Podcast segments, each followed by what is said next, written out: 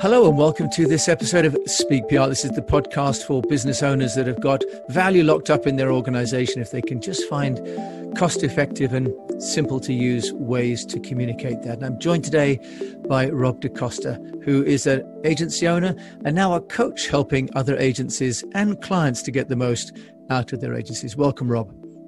Thank you. Thanks for having me, Jim. It's been great to be here. I've been a fan of your podcast, so I'm glad to be a guest on it. Likewise, and I'm a fan of yours, so this is fantastic. Rob, tell us, how can a business owner get the most value out of an agency? I think you almost have to go back a step and say the, the, the owner has to be saying to themselves, why am I hiring an agency in the first place? I see sometimes businesses who have a problem and they think they can outsource that problem to an agency. And they think once they've got the agency on board, that's the end of the problem and they can move on to the next